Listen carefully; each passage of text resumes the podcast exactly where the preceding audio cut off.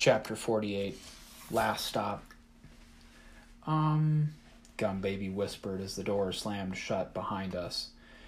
This ain't what I was thinking of when I said we needed to escape. I couldn't answer, though I happened to agree. The inside of a school bus stretched out in front of us. About time you showed up, Nimrod, someone said from the rear. A thin boy wearing a Malcolm X t shirt and sporting a DIY haircut sat up from where he'd once been sprawled by a gaping hole on the side of the bus. You still slower than the next payday. You know this guy? Gum Baby asked. I opened and closed my mouth several times, speechless. How? My wrist tingled, and I lifted the Adinkra bracelet and stared at the silver bead. Commune with the spirits, the diviner had said. I took a deep breath, then cleared my throat. He is, was, my best friend. Eddie still looked like Eddie, short and skinny. He even felt real. He held out his fist as I walked closer, gripping the very real green seat backs, and after a few seconds I dapped him up, staring at him when our knuckles connected. Is Cotton gone? he asked. Yeah, I said. Yeah, he's gone. For now. Try to contain your excitement, my guy. Eddie pushed his glasses up on his nose. I heard the racket from in here. Sounded like y'all put the hurt on him. The heroes in your comics would be proud. Gumbaby peeked over my shoulder. Gumbaby did the hurting, ghost nerd. Respect the sap or get clapped. I rolled my eyes, but Eddie snorted. I could see the seat through him, and it weirded me out. This wasn't a dream or a vision or even a story I'd been sucked into. My best friend was sitting right there, grinning at me, but he was dead. Feels weird, huh? Yeah, I sat down on the seat across from him, still slightly shocked. Yeah, I guess it does. Dang straight. Mist rolled around our ankles, filled the front rows, and obscured the windows. If I didn't look around, if I kept my eyes locked on Eddie, I could imagine I was back in Chicago, but I wasn't. Where are we? I asked. Eddie leaned back against the beat up seat and traced a name that had been scribbled on the vinyl in black marker. Finally, he sighed and took off his glasses, cleaning them on his shirt. Funny that he even needed them anymore. We're still inside. Inside? Inside the Maafa, he slipped his glasses back on and bounced his fists on his knees while tapping his feet. That was Eddie. Unless he was reading, he just couldn't sit still. Cotton, ever since he's arrived, he's been feeding your stories to this ship. Can you believe that? He was using your stories and Nana's stories as a way to track you. Every time you did your Anansi thing, he listened in and then sent those chain monsters after you. I sank back into the seat, feeling sick to my stomach. Ayanna had been right. They'd been following me. I'd led the iron monsters to Mid Pass, to the Golden Crescent, to Isihlangu. Everyone suffered because.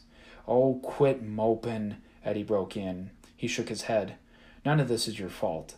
The Maafa and the monsters were already here. Cotton was the one who stirred them up, not you. Well, punching the bottle tree was pretty bad, and I guess that did let him loose, so if I'm being technical, it is all your fault. Gee, thanks, I muttered, and he grinned for a second before sighing and biting his nails. What? I asked. What, what? You only bite your nails when you're nervous. Eddie looked at his nails. Even dead, I can't stop doing that. So what's up? He didn't say anything for a few moments, then he sighed. This is it, Tristan. I frowned. What do you mean? I mean, this is it. After you leave, Show's over. No more. no more talking. The implications of what he was saying slowly dawned on me, and it was like someone had pulled my heart out. Again. But. But. Eddie shook his head. I'm only here because Cotton kept me here and you needed help. Now that you've separated him from the Maafa, I'm taking this bus to the end of the route. I hugged his journal to my chest and he grinned. Cheer up, man. You're a hero. Celebrate. People are going to want you to come and tell stories. While you're at it, put my stories in a few more ears out there. Make me famous, Anansesem.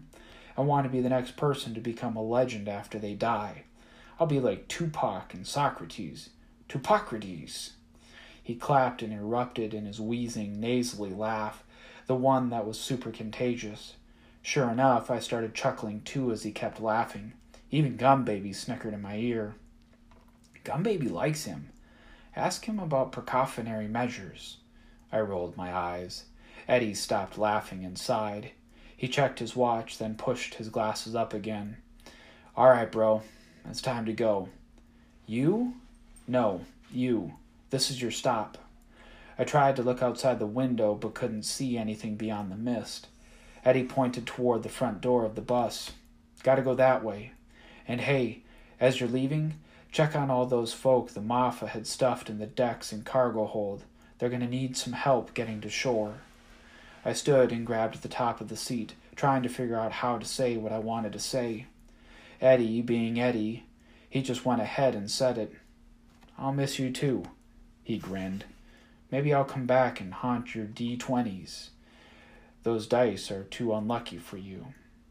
He held out a fist again, and, with a small smile of my own, I bumped it.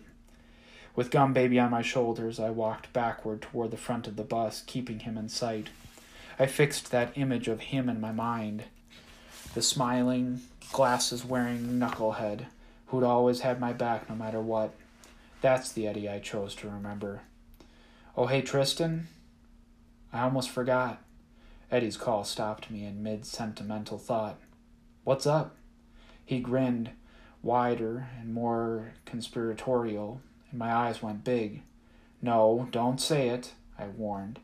Impossibly, the grin grew even wider. Eddie, look in the next room. You're talking to the wrong one, he shouted, and then he and his cackles were swallowed by the mist. I sighed and faced front. I felt Gumbaby twist around to look back, and Gumbaby thought you were weird. No wonder y'all were friends. Yeah, I said, stepping out of the bus. No wonder. We found ourselves in a different compartment where the water came up to my ankles and I had to crouch to avoid bumping my head on the upper deck.